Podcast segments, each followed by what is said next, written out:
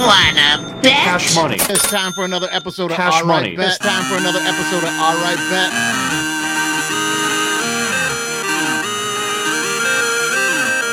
Wanna bet? Wanna bet? No! God, please, no! No! no! God, please, no! it. No! Tease it, tease it, tease it. Wanna wanna chicken dinner. Wanna wanna chicken dinner. For a dollar. I'd buy that for a dollar. All right, everybody. Hey, it's time for another episode of All Right Bet. It's your weekly show where you're tuning in. And at the end of the show, we're going to give you our big six picks. You guys that are tuning in to throw some bets on some games this weekend. Andy will be here to give you some insight. As you can see, my border is not in the house as of yet because I'm about to bring in my guest for this week. Oh, man. And you will recognize him. Friend of the show. Welcome back to DWMOD, Mr. Jim Starr from American Gladiators. there you are, sir. A lot of people may recognize you as Laser, but we know you as Jim. Hey, how you doing, Mikey? Nice to have you. Nice to be back on the show. I think this Oh, is man. I don't know three three times. Not, Two? I I, might might Something be like might be. Yeah. And, uh, so It's great to see you, man. Things going well.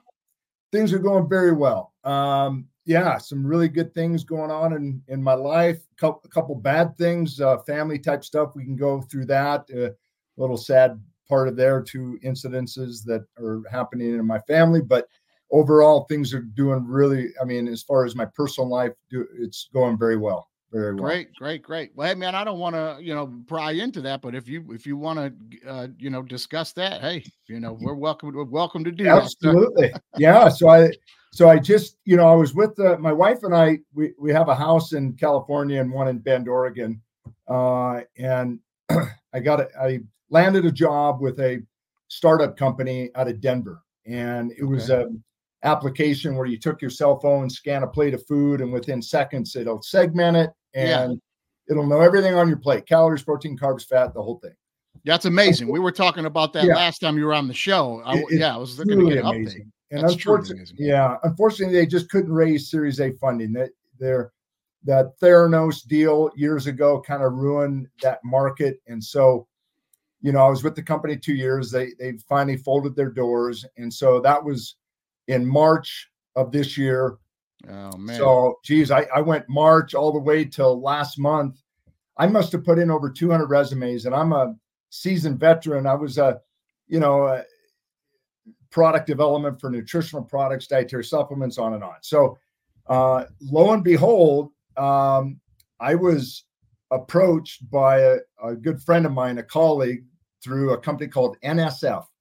And NSF is a third party certification company that certifies water filters, plumbing supplies, okay. home goods, dietary supplements. You'll see the NSF logo now going forward. You're probably like, oh my gosh, it's everywhere. So I've worked with uh, David Trozen over at NSF for years on doing certified for sport products. Uh, you'll see in the, you know, Major League Baseball, NFL. So the only products that they can um, uh, safely take, knowing that there's no banned substances, is by NSF because we do the third party certification. So uh, David got a hold of me and said, "Hey, there's a there's a job that's going to be opening soon, and I think you'd be perfect for it." So I he put me in, and obviously had to go through the you know all the different Sure. interviews, and went through four intense interviews.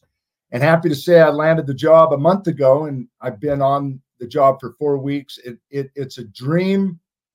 It, it- it's something I've always wanted. I always wanted to work for NSF uh, 20 years ago, and and now I am, and I'm so happy and proud that uh, it's probably the best position job I've ever had, and I'm 61. I mean, it, it, let me tell you, I, I put my resume out over 200 times since March till probably September. I didn't get one call, not even an interest. And Tough so, market, man. uh, tough market, you know, and I think they can see by your resume how old you are. Nobody wants to hire a 61 year old man, but well, they're not paying attention to your Instagram, I don't Yeah, think, so- Jim, because there's photos on there of you after a workout at 61, and I'm like, my God, I've never looked that good. I mean, Yeah. you know, So anyhow, but my my my role, my title is director of client engagement, and uh, it's right up my alley. And, and you know, I'm not in sales. I don't compete with sales. I support sales and the account management team.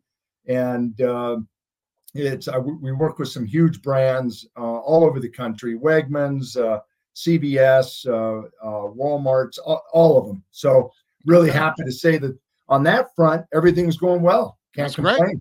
Yeah, Great, man. Good to hear. Congratulations on that, man. That's heading in the right direction. That's great, man. yeah. Thank you. I appreciate it, Mike.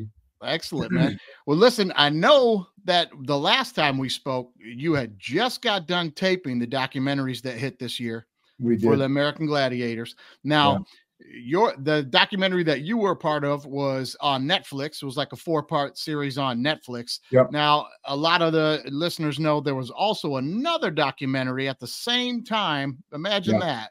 Yeah, 30 for imagine that. 30 Yeah, yeah, they came out with a documentary, which um, it was very, very different two-parter. Now, the one that you were in was from the perspective of the gladiators and the people involved in the show and That's how correct. everything was going. Yeah. Uh, let's say the non-corporate side of things. yeah, And the 30 for 30 documentary was more uh, Johnny Ferraro telling his story from his perspective, more of the uh, corporate side of, you know, we're not Yeah. answering that question. We're going to do this, but we won't talk about that. So I'll tell you, I watched them both. I, I found the, um, the Netflix one with all of you guys on it to be far more interesting and far more in-depth look at what was really going on, but really two different stories. Did you watch the 30 for 31? No, you better believe it. Yeah, Yeah. yeah. I have my own, uh, and we can get into it. I have Sure. my own thoughts, and you know, and and let the audience know uh, how we feel. Is you know, especially uh, you know, I was the longest tenured gladiator. You know, I was there from season one all the way till it ended, and I was the only one that made it all seven, eight seasons. And so, yeah, I, I mean, we all, we- all of us that decided to do the Netflix documentary. There's a reason why we didn't do the ESPN one. You know, and I don't know if you want. We can start talking about it now. or- Sure. Yeah. Yeah. So- yeah. Get into it. so you said something earlier that you know all of a sudden the espn documentary and there was two episodes and then four to five weeks later ours launched on netflix that wasn't planned that just it was it was ha- happenstance it was just it just happened to work out that way it wasn't where netflix decided to launch you know post Sure. the ESPN documentary. It just it just worked out. And, and in in all honesty, it actually helped the Netflix documentary in terms of viewerships and and and eyeballs because uh, ESPN did a lot of the you know the so-called organic marketing and and marketing, and so the name got out there, which was pretty cool.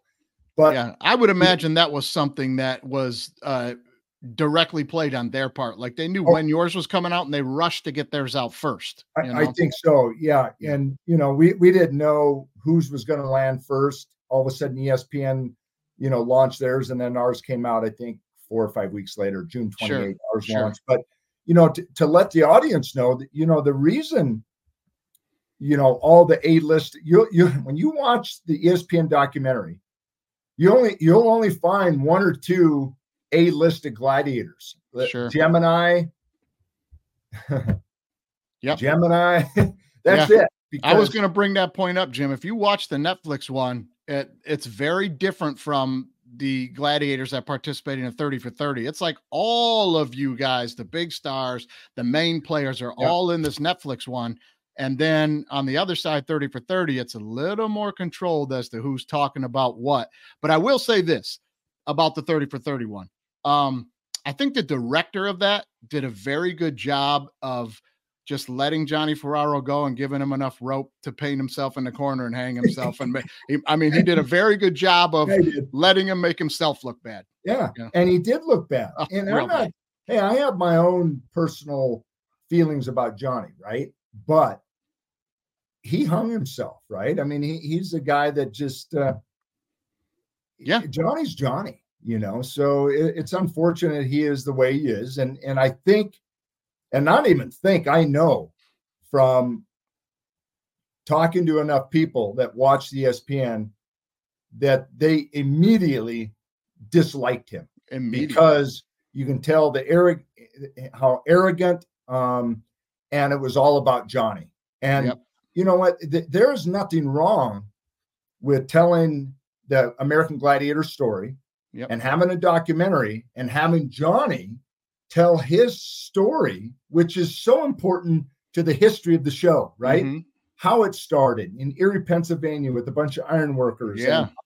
who came up with the name and who Johnny Ferraro is. That that's a small piece of the pie, Yeah. but yeah. nobody cares about all of it being Johnny Ferraro. Period. No, no, when- I- yeah, very. I He mean- just came across to me as a very undeserved sense of self accomplishment, well, as if he had done it all himself. And did then, it all. Uh, yeah, Did the it mo- all. I- yeah, I found he the most interesting part of that documentary to be the ironworkers and the the Apache Dan storyline. Yeah. far, the the most Just- interesting in the whole thing. you better believe it. And poor Dan Carr, great guy. I mean, Oh, man. Apache Dan, and being basically ousted out of any financial gain because Johnny hid everything from him. And here's Oh, just man. a guy from Erie, Pennsylvania that did it right. And, you know, shame on Johnny Ferraro. I mean, I that's Oh. all I got to say. And, you know, and, uh, it, anyhow, it, it, you know, when Johnny called us, he called every one of us individually and was up front. He said, "Listen, we're going to do this documentary. Do you want to get be involved? If not, don't. But it's going to be about me." And we all got off the call. I called Lori Fetrick, Ice, called Dan Clark, Nitro, Steve Henneberry Tower. We all got on a call and said, "Hey, did you get the same conversation?" We and we all matched our conversations that yeah, it's going to be about Johnny Ferraro, and we put our foot down and said, "We're done." This is 30 years later. We're tired tired of being used. This is not about the Johnny show. This is about the American Gladiator show, the contenders, the gladiators, Mhm. the referees, the the the the audience. Um, and we just said no, we're not going to do it. And we we made a stance. And that's when they had zero dollars on the table to pay us. So they finally came around knowing we all said no, and at least was going to pay us 15 grand. Well, by that time, we didn't care about the 15 grand be- Yeah. because they should have offered it in the beginning. They were desperate to get some of us A gladiators on the ESPN documentary. And if you notice, Gemini was the only bra- name. They had Malibu, and it appeared Malibu was only on 13 episodes of the first season. He so it appeared that he was on the show forever. It's like, really? Mhm. and it was a complete lie of how why he he didn't come back it wasn't because he injured himself on cannonball he didn't come back because they didn't Yeah. ask him to come back they stopped production and that's when they did another tryout and i tried out on the second half of the first season and made it because he wasn't he was a good athlete but he just wasn't he just No. wasn't physically tough No. I like I like uh, I think uh Nitro hit it right on the head when he was talking about Malibu on the Netflix one where he said when you guys first met him you knew it wouldn't last. I mean th- th- I mean for those who don't know, you watch the documentary, look at Malibu, he's a big big athletic he- looking dude. You look at Yeah. him and you go, "This competitor, man." yeah he, And he then- Zeke. let me Yeah. and mike sorry to interrupt you but No. I, I got to tell you, back in the day, we all competed on. We did commercial work, and he did print ads. And let me tell you, he he was he had one of the best physiques Yeah. you could ever. Not a not huge. He was just ripped and and you know he had that long hair, and I mean he had a hell of a body he, on him. he looked like an Adonis and then just wasn't physically tough, and you can't Yeah. you can't teach that. You're either No. tough or you're not. You know? no. you know Yeah. you can't you can't beat toughness into somebody That is just who you are right Yep, and So that's what Nitro said. He said, you know, you we could tell from minute one when you know football players, you know the guys that don't like to be hit and don't Yeah. like contact. And Yeah. as soon as you hit them, they start blinking like, "I- "I'm all right, I'm all right. Well, let's do Yeah, it again. right, I'm okay." And you see them blinking. And he said, as soon as we got into doing physical stuff, the blinking was out of control with Malibu, and you just knew this guy, you can't take contact. yeah You know, so- yeah And that's no disrespect. I'm just some No, people hey, can, some people can't. You know? there's no like I, I like Deron Deron McBee you know Malibu. Sure, I mean, sure. yeah I like him as a human being but as you know as a member of the team supposed to be tough no I mean it's just he didn't cut the he didn't cut it so it is Yeah. what it is it's not a Yeah. it's not a it's not a secret that's for sure it wasn't a show for wide receivers and defensive backs. You know, it just wasn't. You know what I mean? Yeah. Those were the contestants. yeah that's true we had some great contestants. I mean, some studs. I mean, they were studs. They yeah, really yeah, were. yeah. I, I'll tell you, I got a little list of some of the guys here that we touched a little bit last time, but the documentary on Netflix uh, touches on Billy Worth right at the top when, uh, Yeah. when him and uh, Gemini get into it. And he's he was a competitive kid, and um, two scoops, Wesley, he's all over it. Two scoops all over it. But the guy that you and I talked a lot about last time that really didn't get mentioned in any of it was uh, Brooks Wheelan's uncle, uh, Teddy LePage, that Oh, won a couple of episodes. Was a championship NCAA wrestler out of Yeah. Iowa, and I mean, we talked a bit about you. Know, you were sharing some stories about competing against him. He was a pretty good athlete, man. he was a damn good athlete. That Teddy Page, uh, I and you can still find it on YouTube somewhere. Him and I do, in the conquer ring, you know. And here I NCAA double. I think he was a champion. I think he. Yeah. Took, uh, you talk about a stud, man. But there, there's an episode where he and I were wrestling, and and I happened to flip over him, and it was just like I don't know what I did, but he was a stud, man. And there was never uh, that I witnessed in the seven and a half years being on that show and all the and the live tour, I I, I would say, um, how do I say this? Is never did I face a contender that I thought was okay. They were all good. I mean, Yeah. they were they were. I would seriously. th- There wasn't one where I'd be like, eh, you- whatever. They Yeah. were all really good. You know. So Yeah. that they, Well- they they did their the, the the people that ran that part of the business to find g- great contenders. They did a really good job. They yeah, really I got a little clip here of what you did to some of them. Let's take a look at this guy here. in a row here at the hands of Laser. His head gets driven right into the mat. I think this Look is the that. beginning of his problems right here. Obviously, And he got another five right Yeah, there look, in he's wobbly. cylinder. This is the time where the contenders He's all pick up wobbled up. Uh, Look, he was wobbling. You He drilled him, man. he drilled him. and He was out of it, man. But this now here's a little highlight clip of some of the things that you were really good at it on the show. Let's, let's refresh some people's memories if they haven't watched this in a while now.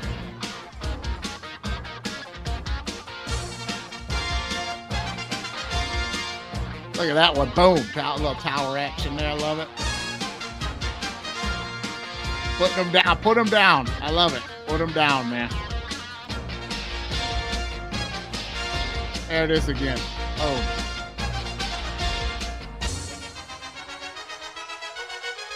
Yep, love it, man. Yeah.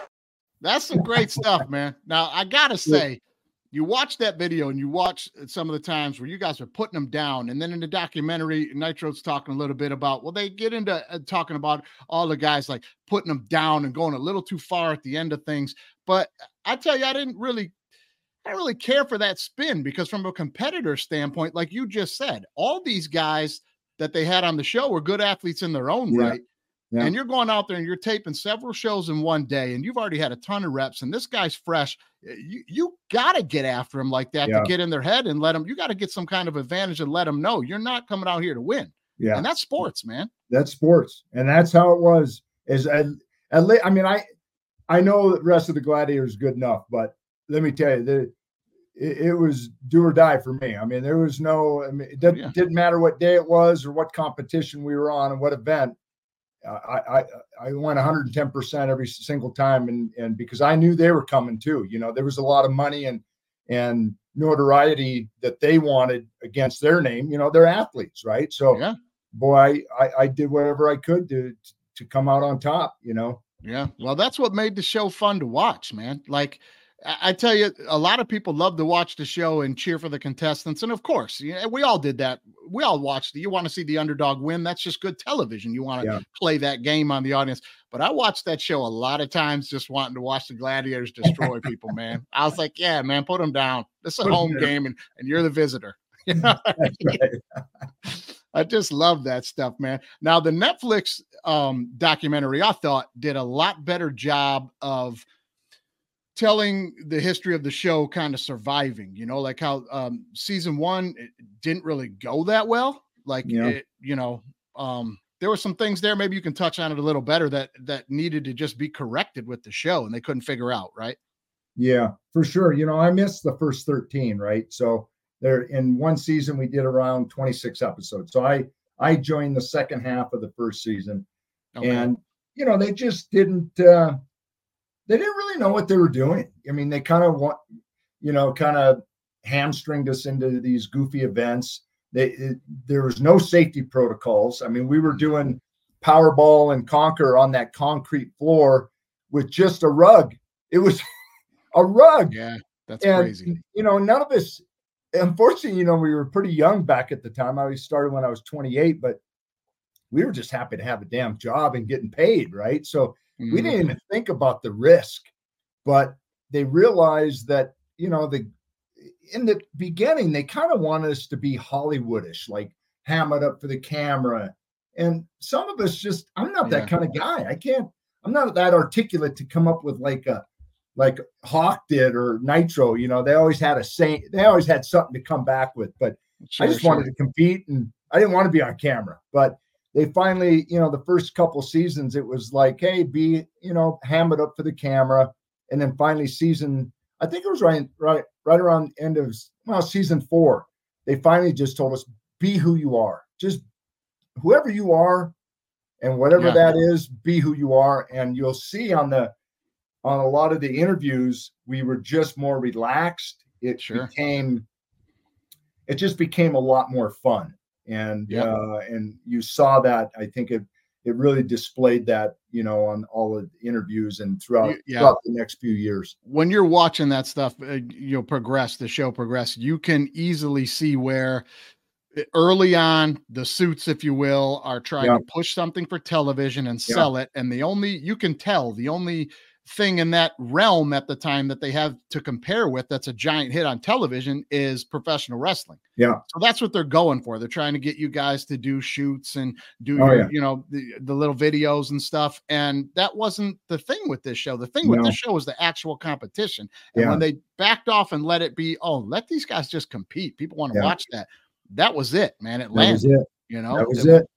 and Yeah. and I'll do respect to some of those people that are putting the show together. They don't come from athletic backgrounds. So when they're setting up that Powerball game on concrete, it just never occurs to them. It's not cost cutting. It just No. never occurs to them that this is concrete, guys. We're gonna be going down on this. Yeah, know? yeah. And nothing. I mean, right in the beginning, we didn't even have. Finally, we wore those little helmets. You know, that the I don't know. They were they had a little Yeah. padding on the helmet, but man, we didn't wear mouth guards or we didn't have elbow pads. And I mean, there were so many injuries on that show from people. Oh my gosh, it's just like oh my god, they were losing people left and right, including gladiators. You know, I mean. Shit, every Yeah. year I had a new injury and new surgery going on. Every year I was on that show, and you know, Yeah. but it is a you know, it is what it is, you know. So They had that doctor from UCLA on the Netflix Yeah. documentary, and he said, I tell you what, we had more injuries in a couple of days of filming than I would have in a whole season for USC Yep. UCLA. very And true. like, I believe Very it. true. Yeah. Yeah, believe it. Early on, you guys are wearing nothing, man. Nothing but elbow pads. It's like, Yes. Man, you know, a full out tackling drills with no, and it ain't Oh, rugby. know. You know, That was it's like- professional football with no pads. I know, man. It was it was kind of crazy to begin with, but then they get the uh, you know, the documentary does a good job of showing how uh the one director producer of the show kind of jumps in and starts molding these games in a way that like let's accentuate the athletic uh, competitiveness here let's put the joust up on stands let's he started to eliminate some of the things that weren't working and make these games work for the entertainment value of sport and Yeah. and not like wrestling style and the show just took off from Yeah. there right It did. It really did take off. You know, they started perfecting the games and you know, they they they sure needed a visual for, you know, obviously it's on TV, right? So they needed the visual, but they needed the competitiveness from both the, the contender and the gladiator together. And you know, they, just they, they they hit the nail right right around season four to end of season seven. Um, you know, the, the one thing that I recall, and I can't remember the director, the someone from Sammy Goldwyn said, you know, the reason the show ended that the the viewership just wasn't there on season six and seven, and they had no other choice. I mean, everything's about ratings for you know these television series, but the one thing he forgot to mention is they didn't put any money back into the show. So they, they Yeah. took all the money, but they didn't promote the show. They never promoted the show, Mikey, ever no it was us going out and signing autographs and people like, oh, there's the gladiators. But they never ran, they never spent their own marketing dollars to promote us, run ads, billboards, magazines, television, radio, you name it. They didn't spend a dime. And so what what do you expect? That was Sure. back before social media, right? So the only way you found out is that you open up a newspaper or, or you know turned on the TV. You didn't have a an app and found out about the Yeah. gladiators. So it's unfortunate that it ended the way it did, is because hell, they didn't put money back in the show. What do you expect, right? Mm, so yeah, no, it's an excellent point, man. It's an excellent point. If you're not going to put the money back, it was all word of mouth. I mean, I, I'm a, I was Oh. a kid watching it, and it was just all, you know, playground school word of mouth. Like, yeah, we're going to That's watch right. Gladiators on Saturday, right? Yeah, right, at, right after practice, man. We got to hurry right. home and watch Yeah. Gladiators, you know. And it was all word of mouth. Now they didn't pay you guys. Let's dive into that a little bit because the Netflix doc does a really good job of Yeah. telling the story about how you guys were um, really getting screwed over, man. Like, Yeah. and and and just purely out of greed. There was enough Yeah. money to share to throw you Oh. guys a bone, and they just weren't going to throw you a nickel. Um, uh, you you talk about that because you'll you'll know better than me. But they were robbing you guys blind. Yeah, they sure were. You know, if that show came out today, oh my gosh, I'd have enough money. I'd give you a couple million, Mikey. I mean, come on. Um, they they paid us like we were just nothing, and they they knew it. They we as gladiators, listen to this. We had to try out for our positions every year. For two weeks, we'd have tryouts and we would be so beat up before the show started in June because we filmed all 26 to 30 episodes in a matter of three weeks. So we'd do like four days on, two days off, three days on, one day off. And we would have to go out and they would hire these new gladiators to go up against us just to keep us honest. And then find out that we made it and then pay us so crummy. Let me tell Yeah. you, let me, I'll give you this story all of a sudden someone brings in the American Gladiator vitamin line and I'm on all the labels. I didn't even know about it. I don't get a dime for my likeness, my image. I mean, really? That's crazy. That's crazy, man. 60 some countries we're in and and you know not even get a little bit of the merchandising we didn't even, just a tiny bit i mean Yep. let me give you an instance we were on macaroni and cheese boxes we were on uh, bubble gum we were on keychains we were on halloween costumes we i mean you name it Toys, on man. it.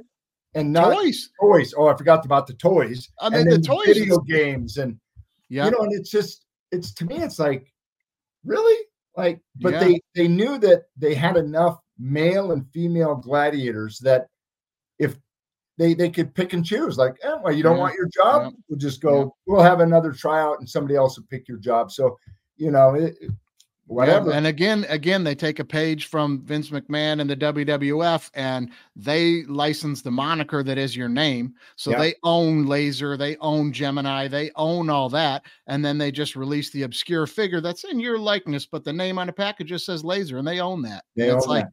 what?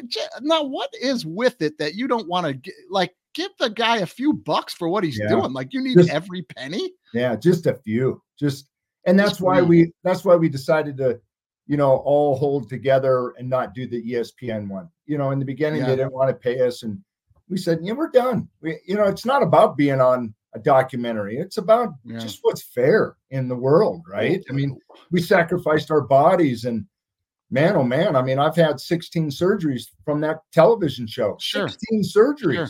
And you don't think at 61 I'm I'm I'm, I feel like an old man. I sure, mean, man. but it was my decision to do it.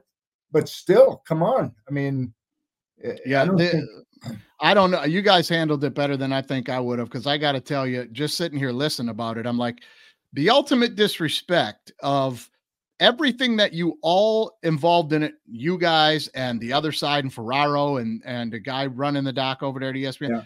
You all know the intricate story of how bad you guys were getting screwed over. They wouldn't give you a new deal. Then get people wanted to strike and not come back, and then they just fired them all and they and fired you guys they fired him and some of you guys you know stayed to keep making money Yeah. and they were absolutely screwing you guys on money from the get-go and then when they want to make some more money on it 20 something years later and do a documentary they got the balls to call you guys up and say there's no money involved the it? audacity man like Yeah. this is all about this documentary is going to be about the fact you screwed us out of money and you don't Yeah. want to pay us to do this yeah. Uh, it just, seems crazy just, Hey, and and now the next one. Let me. I shouldn't even disclose this. Now we go out as Laser, Nitro, Zap, and Ice and Tower. So we went to the Comic Con, signing autographs. We went to the Maryland Toy Show. Guess what we just received? Infringement letters from MGM saying you cannot use laser, you cannot Yep. use ice and tower and, and nitro. And it's like, really? Like I know. it. 30 years I later, you're worried about us going out for what? You're you're it's it's it's creating uh um what, what what's the word I'm looking for? It's creating a a a uh, a legacy for the gladiators. It's it's helping your name, Sure. right? I mean, just because we're out signing autographs, you you're, you're calling that infringement. We, we can't do that. It's copyrighted and wow, Yeah, man, that's like, sad. I you mean, got to people go out there as Jim Starr. You can't be laser. And it's like, nope, but I am I was laser. Yeah, I right. was laser. I created that character, and and they're still 30 years later not wanting us to go out and promote ourselves. Really, we're promoting the American Gladiators name. It's it's getting getting the name out there, and it it it only helps the brand. I don't know, I understand it. It's all about dollars.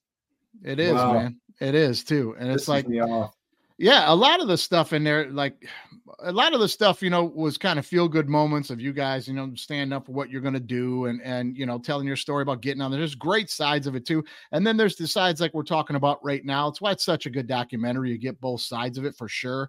And Yeah. I also thought it was a little unfair, like the media bashing when it first came out. The, the media bashing it as lowbrow and this is television for morons and this and it's like time out man like eh, why don't everybody just calm down a little bit you know what i mean like I I thought what's his name uh, i think it was gemini nailed it when he was like man if you want an intellect turn on cnn Right? we weren't trying to be that Yeah, we know, weren't it's trying like- to be that. Yeah. I- Yeah. you know i just thought that was a little unfair by the media but I, i tell you who ended up winning that one you guys crushed them they Yeah. eventually had to shut up and the show shot through the roof so That's right. you That's know right. I mean? Yeah, it all turned out. We were we were all pleasantly, you know, because you never know what's going to come out of a TV show, a documentary. sure We were sure. nervous. You know, you don't know what's are they going to really tell the the correct story, the truth? Were Mhm. they going to sensationalize everything?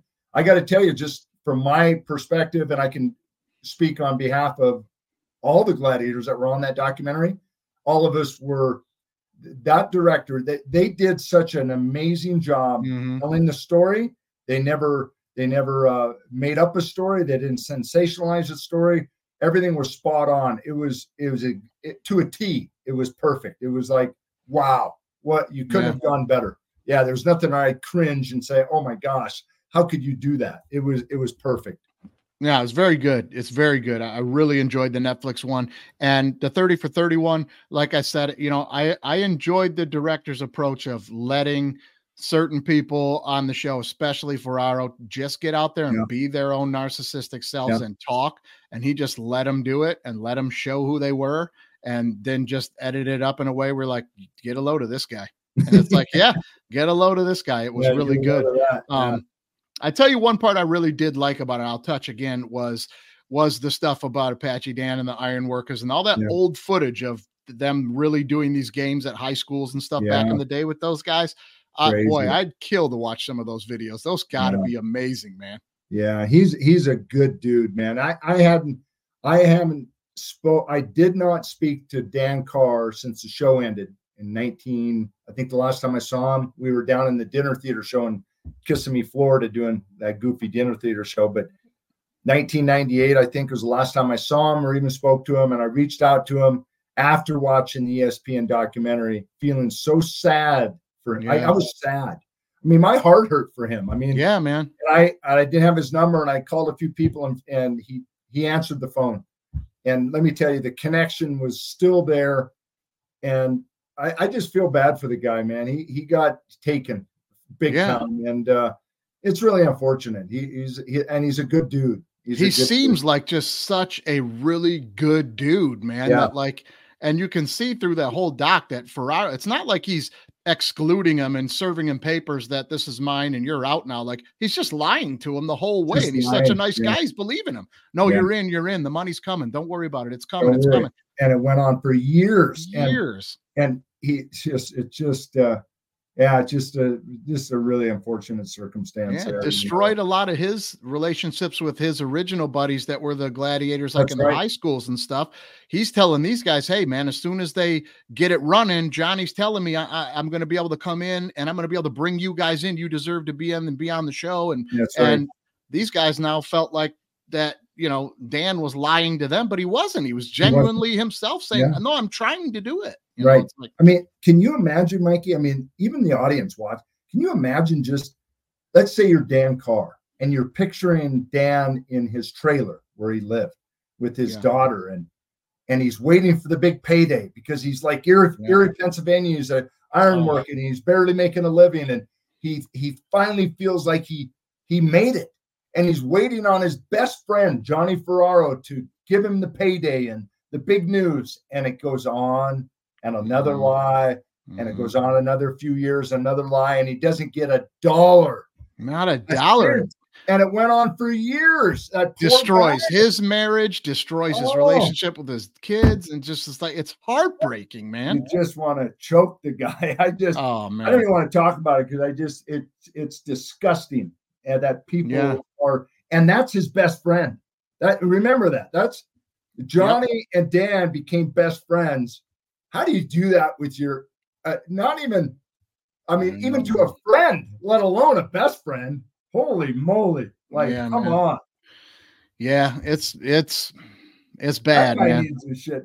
I just uh Oh. anyhow, whatever. No, you ain't lying. You ain't telling a lie right there. I think the only mistake that Dan made was trusting a guy that did Elvis impersonations and tried to sell them as original music. And I'm the prince of rock and roll. I'm like, this dude's a charlatan from the get, man. Yeah. You know. Yeah. But anyway, let's let's get the blood pressure down. Let's get back to some of the good memories and the good stuff on show. There you go. you know the, the netflix doc you and nitro uh your early run-in days and some of that stuff that's in the book a little bit of it made the documentary Yeah. um the, the notorious jeep battle made the, the documentary that's a great story there there's just a lot of great stuff in there you guys you got to tune in and watch it and i what i'll ask your opinion which which way do you think you should watch it? Should you watch the Netflix one first, or should you watch the ESPN one and then watch the Netflix? I think you should watch the ESPN one first. Yeah. Yeah, I think I think because Yep.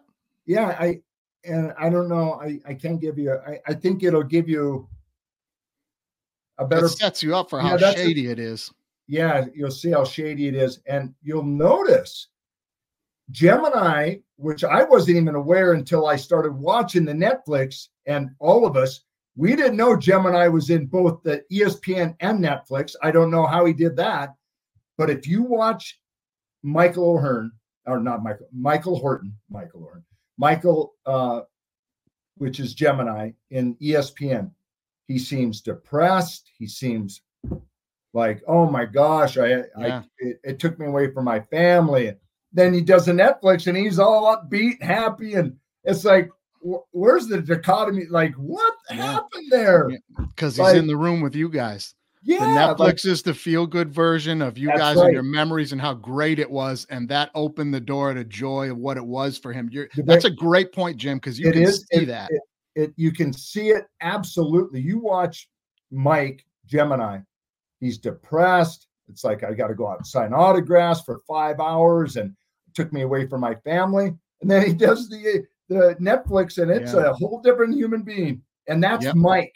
Mike was never a one to get down. He was happy. He was one hell of an athlete. He played in the NFL on Oh, and off yeah. for I think eleven years oh, um, that guy was a stud, and uh, he he was he he was like Big Daddy. Like all Yeah. of this went to Mike for advice. So yeah, it, that that's a people can see that when they if they watch both of them. Yeah, and it, I'm telling you, you watch some of those clips of him just playing the Powerball, and you get a feel for like there's the guys that are like you, for instance, you know, like linebacker, speed, strong, track you down, take you down, put you down, and then you watch Gemini, and you're like, oh, that's an NFL offensive lineman. You don't want to Yeah. run into him. He Yeah. just stands He there, boom, and guys are down. big boy. Yeah, he, and he lost a lot of weight for the show. He was 285 and he had some massive shoulder. I mean, just a big dude, man. He was a Yeah, big, man. big Oh. kid. Yeah. big dude. And when he goes after Billy Worth, Billy throws that ball at him, and that, that's a great. I mean, he's like, "Nah, That's not today, one. man. You know, Yeah. not today." That's a That's great good one, one. man. It's it's a lot of fun, a lot of it. Um, Yeah. Now, I I also thought that of all the people interviewed on the show, everybody got a little in depth with their own uh, personal, you know, lives and things like that. But I do have to say, uh, all bias aside, um, I thought you dug pretty deep, a lot deeper than a lot of other people when you touched on the stuff with your dad. I thought that was that was pretty that was pretty um I I don't know a better word than brave to like to discuss that right on camera like that, man. I, I had to tip my cap to you. That's tough. No, thanks. Yeah, it wasn't. Trust me, it wasn't planned. Didn't think about even talking about it. Just came out of. I don't even know where it came from. I mean, and and they cut a lot of that footage. I only have so much time, but they didn't tell the story of how I I came to that conclusion with my dad to to just say, "Hey, Dad, I love you," you know, because I had a lot of resentment and about my dad. I think that's why I excelled at sports because I was always trying to get his attention as a little boy. Like, Dad, here I am. Just tell me Mhm. you're proud of me. And I think I started lifting weights, so he would finally say, "Man, you're looking good, son." And never did. You know, I never. He never told me he was proud of me and loved me. And I don't know where that story came. You know, I, I didn't have it planned to tell that version of it, but it. I was truly touched and honored all the people all over the country that reached out to me to said that they had a similar situation with their with their dad and what can Yeah. they do or i helped them see that life's short man because i was 40 47 years old when i finally put my arm around my dad and said dad i, I just want to say i love you you know for raising me and my my siblings. And i that like i said not a moment's hesitation turned around and said i've always been proud of you. I'm going to start freaking crying. Yeah, I hear it, you, it man. was just uh it's it's it's one of those things in life that you know you're angry with your parents or your dad and and all the things they didn't do right hell my dad didn't know the difference. His dad never loved him. So how is he supposed to Yeah. possess that with his own kid right? So and he and after all that my dad he became the best dad and the best grandpa. Unfortunately we lost him in 2009 but i i man i man i feel i feel so solid before he left. I had a few years to to say i was i was a good son Yeah. and he was a good dad That's great. Yeah. That's great that you got to have that, man. That's a giant victory, and it's a it's a very uh, but that that touches for sure on how there's a personal side to that Netflix doc as well. That's just very good, man. It's very good. It was it was really good, and I I, I can understand a bit of that stuff, man. You know, Yeah. like trying to break down the walls of generational family behavior. That just you know, it's it's tough, man. It's tough. For No sure. doubt about Yeah. it. No doubt about it. But let's touch let's touch a little bit on the aftermath of some of the guys hold out, some of the guys and girls hold out, some don't, and you, you guys get back to filming another couple seasons. But that didn't change the mind of anybody in charge, did it?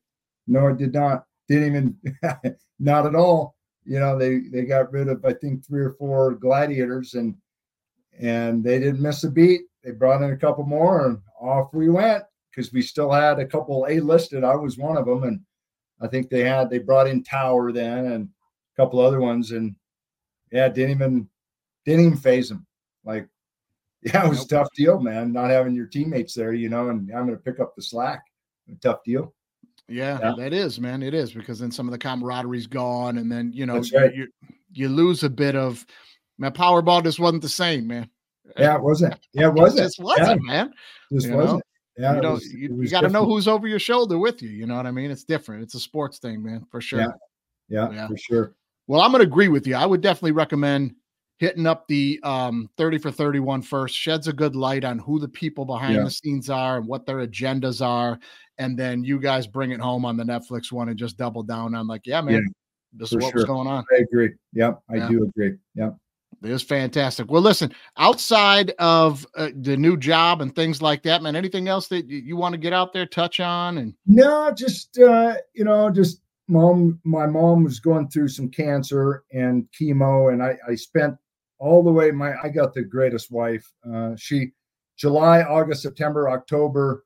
and part of November I was in back in Montana, just staying with my mom, making sure she tried to stay as healthy as she could while she's going through chemo and radiation and all that. And and um, so unfortunately with that, and then a couple months ago, my brother had a horrific fall going up on his roof, decided to clean out the gutters, and he Oh, fell man. off his roof. And he's very fortunate to be alive.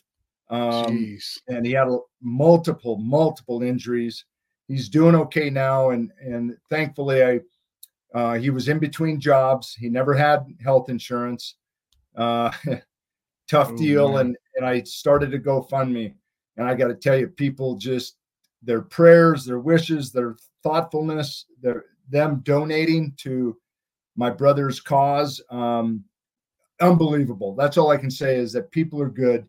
So you know, my mom's Yeah. doing okay. She's she's fighting the battle. She's a warrior, and uh, she's 89. She just turned 89, and she's still kicking butt every day. And so um, those two things. But that's it. You know, great job. Fam- Yeah. My family's doing well. I got two grandkids. We go to California tomorrow and see my daughter and and and our two grandkids, and so we're excited about that. And yeah, Yeah. so yeah, Tell them all I said hello, man. Tell will, them all I said hello. happy holidays to you and Merry Christmas and everything else and Happy New Year. And uh, hope to be back again. And thank you uh, for the invite. I appreciate it.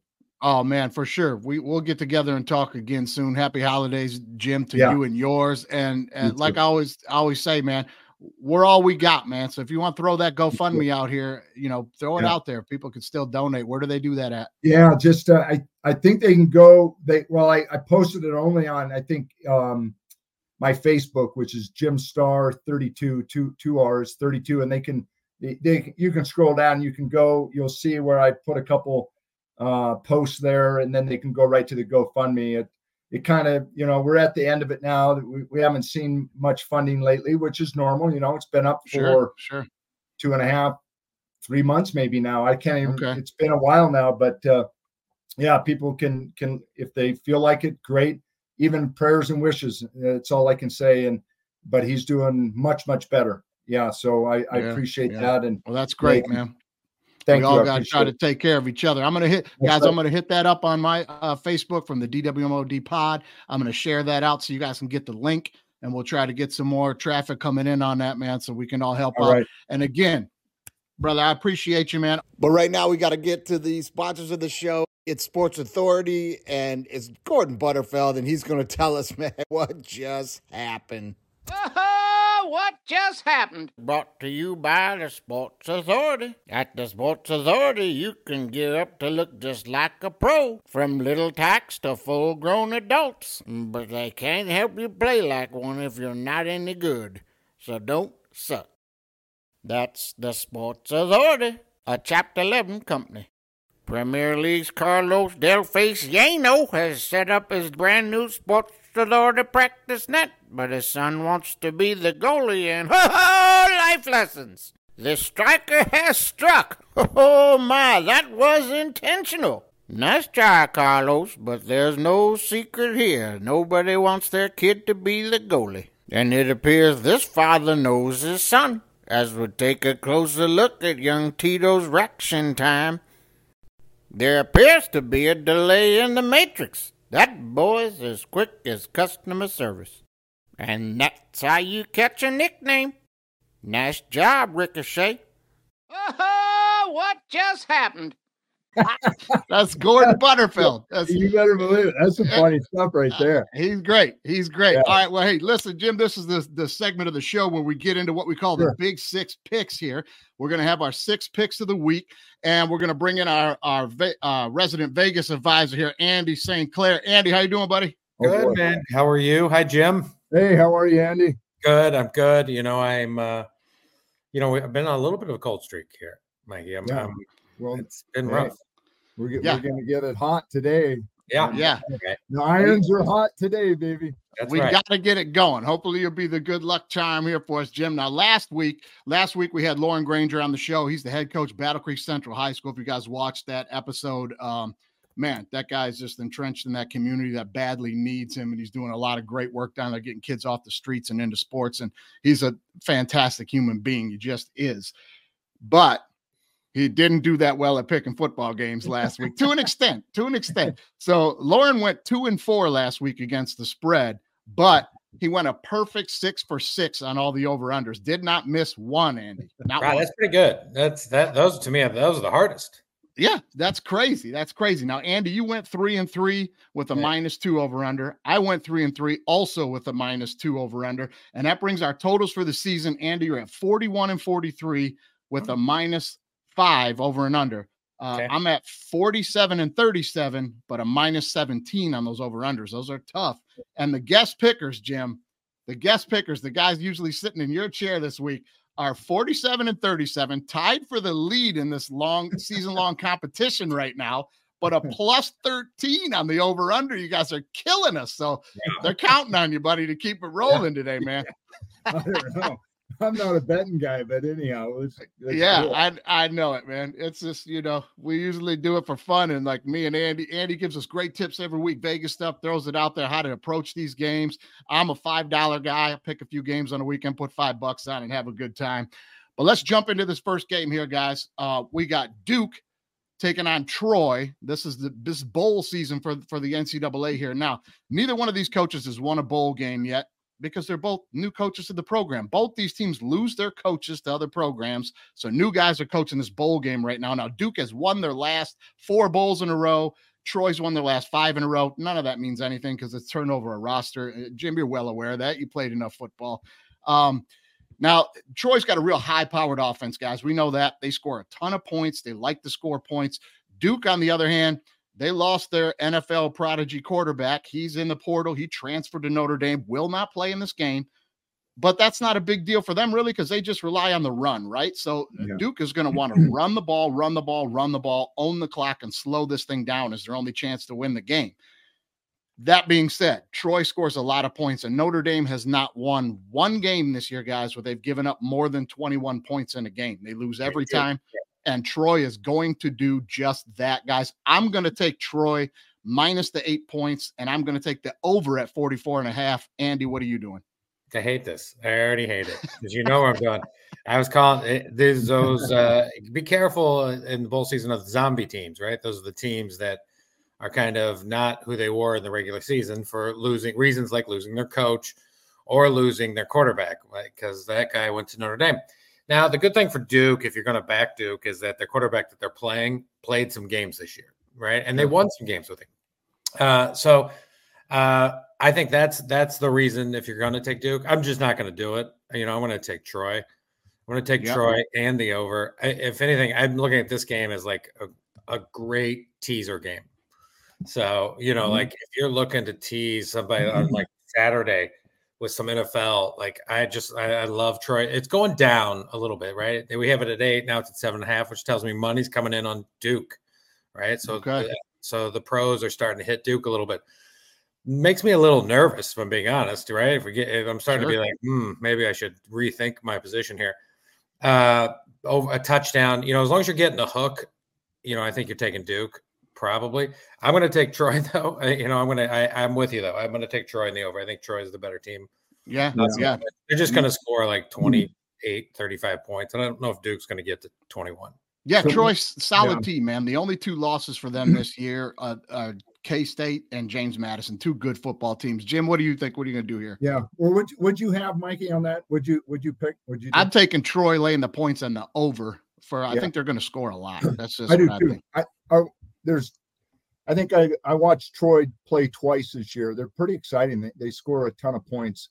I, Yeah. I, I'm gonna I'm gonna pick Troy on this one too. Um, I, I think they're gonna outdo it. And yeah, to your point, even though they lo- Duke lost that quarterback, it's uh, you know, when you're used to scoring points, and they just look really good to me. I think I think they're gonna uh, come out ahead in this one. Yeah, I think so too. All three of us lined up right right on that one. Let's get to this next one here. Utah, the Fighting Utes taking on Northwestern. The over under in this one 41 and a half. Now, this will be the first bowl game of Coach Braun taking over the Northwestern program after Fitz Fitzpatrick um excuse me. Fitzpatrick Fitzgerald was kick, was uh, wrongly fired, man. I mean, but we won't get into that. But if you would have told me at the beginning of the year that this Northwestern team was going to beat Maryland, beat Wisconsin, beat Purdue, beat Minnesota, beat Illinois, and take Iowa to the wire, I'd have told you you're crazy the way they Yeah. started the season so, so poorly. But they've turned around and been tough. For Utah, uh, Kyle Whittingham is in his 16th bowl, guys. This guy's one of the best coaches in the country.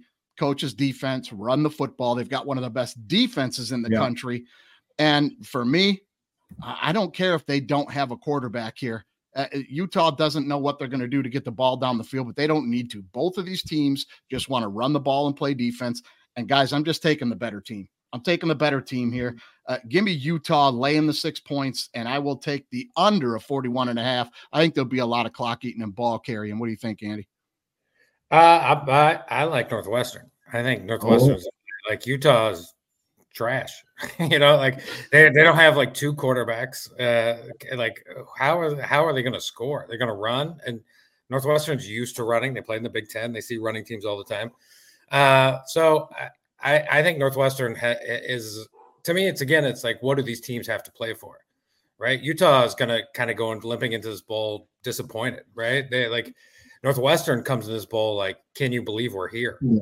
And Yeah, tho- good those are the type of teams I like to bet on, right? Teams that are have coming with the coach, that something to prove, and there's the Fitzgerald guys are there, and they like this new coach, and I, I just there's no way I'm taking Utah. Like I, I just can't, I can't imagine it. All right. So I would, I would, I would, I just don't. I like, the, I like the Utah coach. I think he's great, but Yeah. you know, hungry dogs run faster, and I think the hungriest dog in this game is Northwestern. So Yeah. gi- give me Northwestern, and I, I you know, I want to play. You know, by the way, that game opened like Northwestern plus 10 and a half.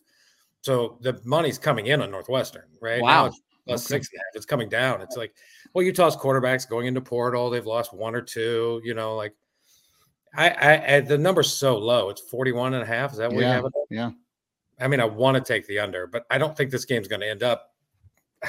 I, I mean, I'm gonna. I'll just. I'll take the over, mainly because it's bowl season, and so far in the games we've seen, Yeah. the under is non-existent, and and so that tells me they're. The, it makes sense, right? Coaches are trying new things. They're bringing out plays they haven't done all year.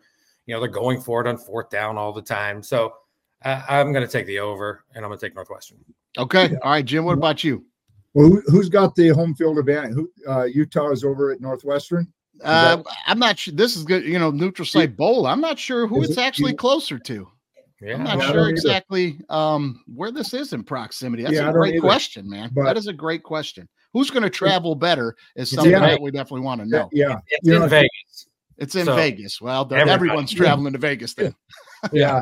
Well, uh, speaking of home, home field advantage, maybe because uh, I'm from Montana and Utah's closer, maybe I'll I'll I'll take Utah. But I, I like the coach. I know Andy said uh, you know that Utah has a good coach, but he's not going to you know bet his life on Utah. I, I would say I just like Utah. I, I've watched them in the past. That that coach is good, um, really good. He, and uh, I think the the he's a player's coach, and I think uh, you know these guys are going to go out and and and do their thing. But uh, yeah, I, I like Utah. I, I I think I mean you you, you can't deny the the big wins that Northwestern has had this year, right? sure. I mean, oh my sure. gosh.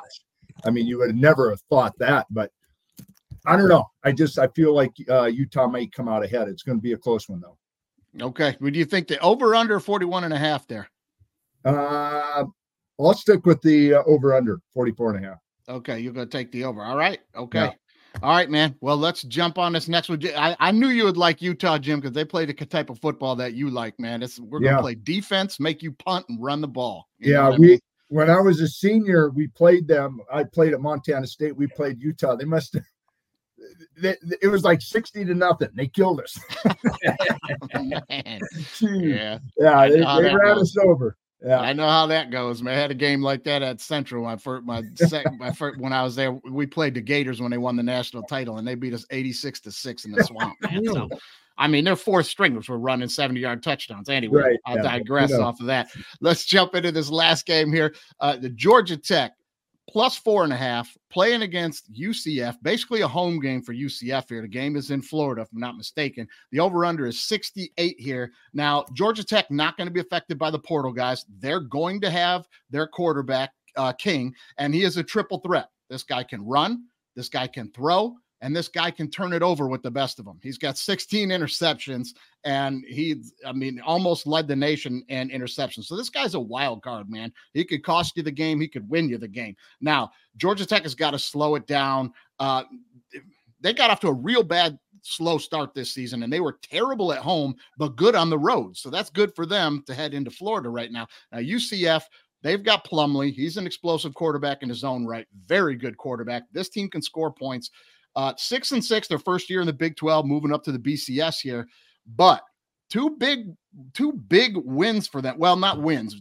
one big win they beat number 15 oklahoma state and blew their doors off and they took Oklahoma to the wire 31 to 29. So this is a team that can show up and play with the big boys when they want to. They don't really lose anybody to the portal here either.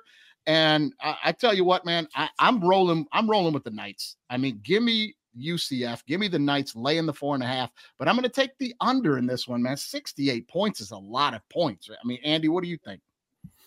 Uh, the only I see it right now. I'm looking at the uh, the only thing at, at 67 half. I, I like the over.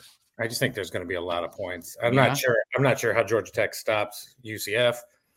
I think Plumlee is going to. You know, I think this would be if they win their third Gasparilla win in the last five years. So it's kind of like a, it is a home game for UCF in a way. Sure. Um, so I, I'm, I'm going to be. I, again, I, I think it's you know it's going to be kind of like that Western Kentucky Old Dominion game. It was like 38, 35 in overtime. Yeah. So it's- I think it's just going to be a lot of points, and it could be final score is something like 48, 32. You know, like uh, to get you to 80, 31, 37. You know, so I I, I do like the over, and I you know if I had to choose, I, I badly want to take Georgia Tech just because I, when it gets to these shootouts, you know. We're gonna we're gonna see you blinks. You know, Georgia Tech. I was looking at their schedule at the end of the year. You know, they they they beat Syracuse. They lost to Georgia by eight. You know, Yeah. Georgia needed a game. It wasn't like they were, you know, they got Yeah. they got they got trucked by Clemson by 21. They, you know, they went to Yeah. Virginia one by 28. You know, you they don't know beat- what you're going to get. Right. They beat UNC. Uh, So, you know, Georgia Tech's the kind of team too where like nobody's, as you're saying, leaving the portal, going for the portal. It's like they're right in the middle, right? It's kind of the Yeah. worst place to be, maybe a little bit in college football. Nobody's coming to you, and Yep. also nobody's leaving you. You get Yeah. who you get. So I'm gonna go with uh, I'm gonna go with the the rambling wreck. And maybe it's because I just like Bobby Cremins, but I'm gonna go with uh, Okay. taking Tech in the over.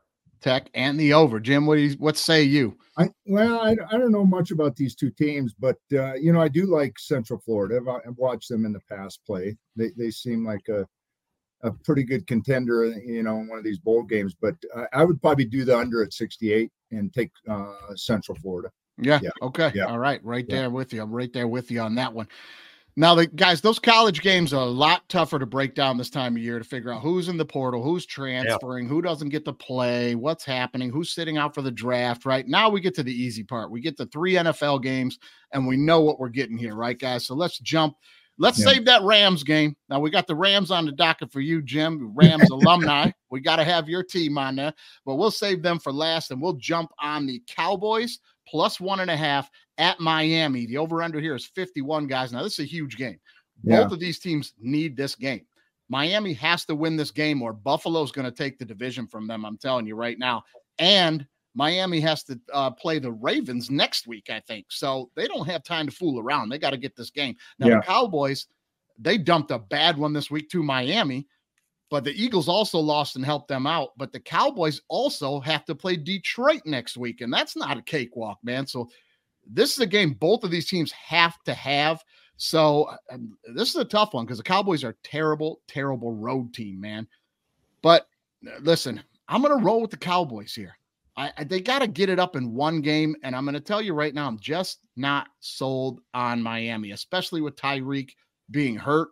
I just think they're a false prince this year. You watch them play, and even when they're bombing people, you're kind of like, eh, you know what I mean? I'm just not sold on Miami. I'm going to take the Cowboys to finally get it together on the road, plus one and a half, and give me the over 51. Though a lot of points going to happen here. I think. Andy, what do you think? You know, the the real key to this game is if Hill plays, right? Yeah. If Tyreek plays, and and we're taping this on a Tuesday, so we don't know yet. You know, it won't be game time. But I, I'm going to kind of go under the assumption that he's going to play. You Right? Like I think Yeah. that was why they held him out last week. They were like, "We're going to beat the Jets without you. we don't need Yeah. you." I mean, we, we would love for you to play. We want you to get 2,000 yards in 16 games, all that stuff. But we don't we don't really need you. So, uh, though they would never say that, of course. You No, know, uh, Like the these two teams are these two teams are they are they are the they're the Spider-Man memes pointing at each other, right? Because these are the bully teams. These are the teams that beat bad teams badly Yep. and lose to good teams. Anytime these teams play a good team, they lose, both of them. Yes. The Cowboys bad on the road. Been saying it all year. When they lost Arizona, I was like, they're bad on the road. I predicted them, remember, to lose at Carolina because they're bad on the road. I'm not jumping off that bandwagon now. I love it at one and a half. I, I'm I'm going to ride with the Dolphins Okay. because I think they need it more. To be completely honest, Dallas worst case scenario is a five seed. For Dallas worst case scenario travels to Tampa to New Orleans. You know they'll be fine ultimately, and and so and also Dallas plays Detroit next week. Probably could mean could be for the two seed. Could also Yeah. beef not right and, and so it doesn't we'll see uh, you know philly's got a pretty easy road if you look i think the philly philly's Yeah, got giants twice and if they went out regardless dallas will be the five seed now because they, they have the same record. so uh then they, they have the giants twice and i think arizona is is in between for philly sorry something like that but it's Yeah. an easy game my only point is once dallas is out they're going to be at the five and i don't think it's going to matter to them the dolphins need it more right they're at three or four Sure, losses sure. whatever they're at and it, you know it's not out of the realm for miami to miss the playoffs right No. because you still have the colts you have the browns you have the texans you have Mhm. uh maybe the steelers floating around there all like six losses right and miami could miami goes here then they go to baltimore and then they finish with the bills Yeah. and that's going to be the last game of the year. That Sunday night flex game. We, write it down right now. It's going to be Bills at division. Yeah. or the division, right? For sure. So I, I'm just I, Buffalo needs them to lose, but I, I'm going to take Miami and I'm going to take the over. I think with Hill comes Okay. back, I don't think Dallas is very good on the road. Also, Dallas can't stop the run. It was No, they can't. Proven by James Cook, and then you're going to put Mostert, and you're going to put you know Achane out there, and then you're going to run little jet sweeps, and you run little sweep. It's like it's just going to be a lot of running. So uh, I like the Dolphins. and I like the over. Okay. All right, Jim, where you land on this? The tough one, man. Yeah, it is. I like exactly what Andy. I mean, I couldn't have said it better, but uh, yeah, Cowboys don't do too well on the road. Uh, they're not one of my favorite teams by any means, but No. uh, I think Miami's hungry, and uh, yeah, I think uh, Miami is going to take this one. And but I'm going to do Miami and do the under. Gonna take the under on this Yeah. one. Okay. All Yeah. right. All right.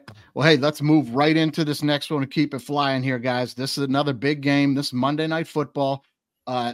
Baltimore Ravens plus four and a half at the 49ers. These are the two best teams in their conferences, correct? I mean, the Ravens are the best team in the AFC, and the Niners are the best team in the NFC. This could very well be the Super Bowl, just won't Mhm. be played in San Francisco.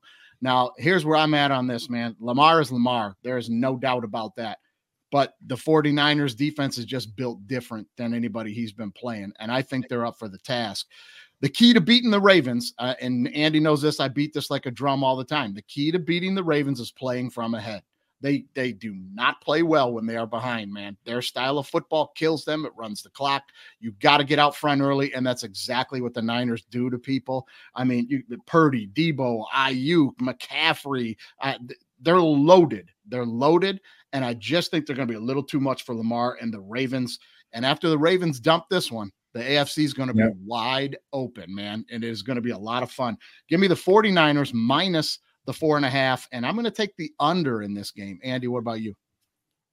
It's uh, you're we're getting to be about the top of the market for the 49ers, which is encourages me to go the opposite way. Just like a couple weeks ago, we're at the top of the market for the Lions, right? The Lions were very good, and and then we're they're getting like eight, nine, ten points. It's too much. Uh look, the Ravens, this is too much, right? And just point spread wise, it's too many points. There, there's no doubt. Like, look, I, San Francisco's better. I, I'm not, you know, if you were like just in money line, yeah, I would probably go San Francisco, but four and a half uh, Monday night. I don't know. I, it it to me, it's not enough Raven respect. Ravens have led in, in with like ninety percent of their games. If you saw that stat on Sunday Night Football, right? They've led every game into the two minute mark. Not even San Francisco has done that. So, look, this sort of game lines up where, yeah, you know, San Francisco has better skill position players for sure, uh, except at quarterback. right? And and if you can get a Lamar bomb, and you might get one of those, right? Lamar a Lamar bomb will could go off at any moment, and he could single handedly drag that team uh, through. And It's true. so, I you know the defenses are just as good. It's not like the 49ers defense is so much better than than um, you know San Francisco's. Also, I would I'm aiming towards Baltimore clearly. Like Baltimore's going to watch what Cleveland did, right? We- mm-hmm. like just drop back, force Purdy, force Purdy to pass. Like let's see it, right? Now Debo helps, but just do what the Browns did. The Browns will rush three, rush four, and then dropped everybody else back, and then beat me that way. You know, and it, it, McCaffrey's going to get his yards. It's not like that's going to slow down. You know, I don't think the Ravens are going to just come shut down everybody. So that's why I like the over, and I like Baltimore. Okay. I think Baltimore. I, I think Baltimore is a live live dog. The whole world's going to be on San Francisco. Yeah. Baltimore's a live Yeah, I'm not going to disagree with you there. And the Browns did play that well. Russian three, drop everybody in the middle of the field where he loves to hit that dig route, that late Yeah. crosser. That's what Purdy likes to do. But here's the difference, though. Browns got Myles Garrett and everybody else don't. But we'll see how that goes. You know, the- but the Ravens, you know, they got clowns. Yeah, they got guys. They got They some got dudes, guys. right? And they got They some got dudes. some and dudes. I guarantee you, Harbaugh is Harbaugh's just as good as coach or better than Shanahan. Harbaugh's Like, great he's, coach. he's watching. He's watching that Browns game. Like Yeah. it's absolutely in the film room. Like what did they do? Like that's that AFC North football, right? So Mhm. you know, let's see, let's see it. You know, I, if this was in the Super Bowl, I might be more inclined to take the 49ers. But something tells me in San Francisco, the Ravens show up, and and we see what they are. all right, Jim, what do you think? I'm going to take the 49ers. I, I Yeah. you know, and I'll do the uh I'll do the under, but you know, I love McCaffrey. I think that guy is just I mean, he He's kind of carries the team and uh uh I, I I love their organization, you know, the general manager, all those guys. And I think playing in San Francisco, I think they're going to have an edge. So Yeah. yeah, Yeah. and uh, yeah, I'll take I'll take 49ers. Okay. Yeah, I think McCaffrey should get the MVP, but he won't. They'll give it to Yeah. a quarterback. So, Probably. hey, let's jump on this Offensive last player one. of the year. Offensive. What's that? Yeah. Offensive player of the year. Offensive- The MVP and- is not. A, it's not a non-quarterback award. Yeah. I, I know they won't give it to a, a non-quarterback, and he's clearly the most valuable player in the league. But you Yeah. know, it's Right. it's it's silly. No, But anyway, got to be honest. In in San Francisco, I don't think he's the most valuable player in San Francisco. I think it's Debo. I think if you took Oh, McCaffrey out, I think he, they would just put another one of their 70 running backs that are identical. Oh, I don't know. And, and he would be just fine. You replace Debo, though, then it becomes different. Aiyuk gets off with Debo in there. Then you have McCaffrey, right? I, I don't know, man. I'll have to disagree with that, Andy, just by saying, you know, the general consensus when you got a running back like McCaffrey, and, and Jim, you know this is the try and well, a running back that's good like McCaffrey is to stack the box, right? Eight in the box. Yeah. But you can't do that to McCaffrey because he'll burn you all over the field. So they got to get into these weird drops and these middle zones and things like that. And I think that opens Debo up to do what he does. But six of one, half dozen of the Yeah. other. Both great players, man. Yeah. Both Yeah. great players. Let's jump into this last one here. We got the Saints plus four and a half at your Los Angeles Rams, Jim. The over under is 44. And I, I'm going to keep it simple here, guys. Um, the Saints are a very good football team, and they're scoring a lot of points the last two weeks and winning games, but it is no secret that they are in disarray. Carr can't get along with the offensive line. The defense don't like the offense. And it's crazy to me that this team is not going to make the playoffs and win that terrible South Division. They've got one of the best defenses in football. Uh, They go out and get their franchise quarterback Carr. Who he's not the great, but he's good enough. When you got guys like Michael Thomas and, and you got Olave, you got uh, Kamara's one of the most explosive backs in the league. Why is this team so bad? Because they're not a team, and I just Yeah. don't think uh, that catches up with you eventually, man. I think it catches up with them this week when they play Stafford and the Rams, who are red hot right now. They're going to charge their way into the playoffs, guys. Give me the Rams minus four and a half, and I'll take the over here. Andy, what do you think? Schedule loss. It's a schedule loss for the Saints. It's because next week it doesn't matter what happens this week because next week they play they go to Tampa, right? So ne- and that's that's what matters, right? They don't they're they're not probably going to make the playoffs a, a while. They could. I mean, there's like fourth the Vikings, the, you know, but it's a you know you're going to have to get some tiebreakers, and the easiest way for them to do it clearly is next week, right? Uh, They've already beaten the Bucs. I think they beat them once in in North. Not completely sure, but that looking Yeah, schedule. maybe. But next week's game is at Tampa. And that that's the game, right? That that is the that is the game that matters more than this Thursday game.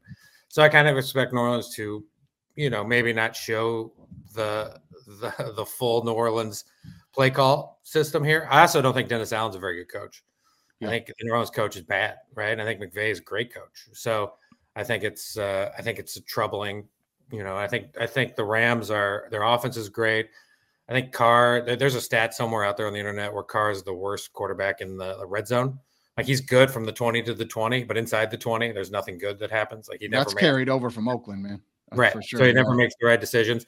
The Rams defense is gettable, but the Rams have done a great job, you know, of getting Williams and you know Puka Nacua, and that, Mhm, that's just an mhm. offense. They got a lot of young guys on defense. McVay is, I mean, I think he probably should should be up for like coach of the year. I don't He think should. win. I think that guy from Houston will probably win. Who's been Demar- Demarco Ryan's? Who's also been incredible.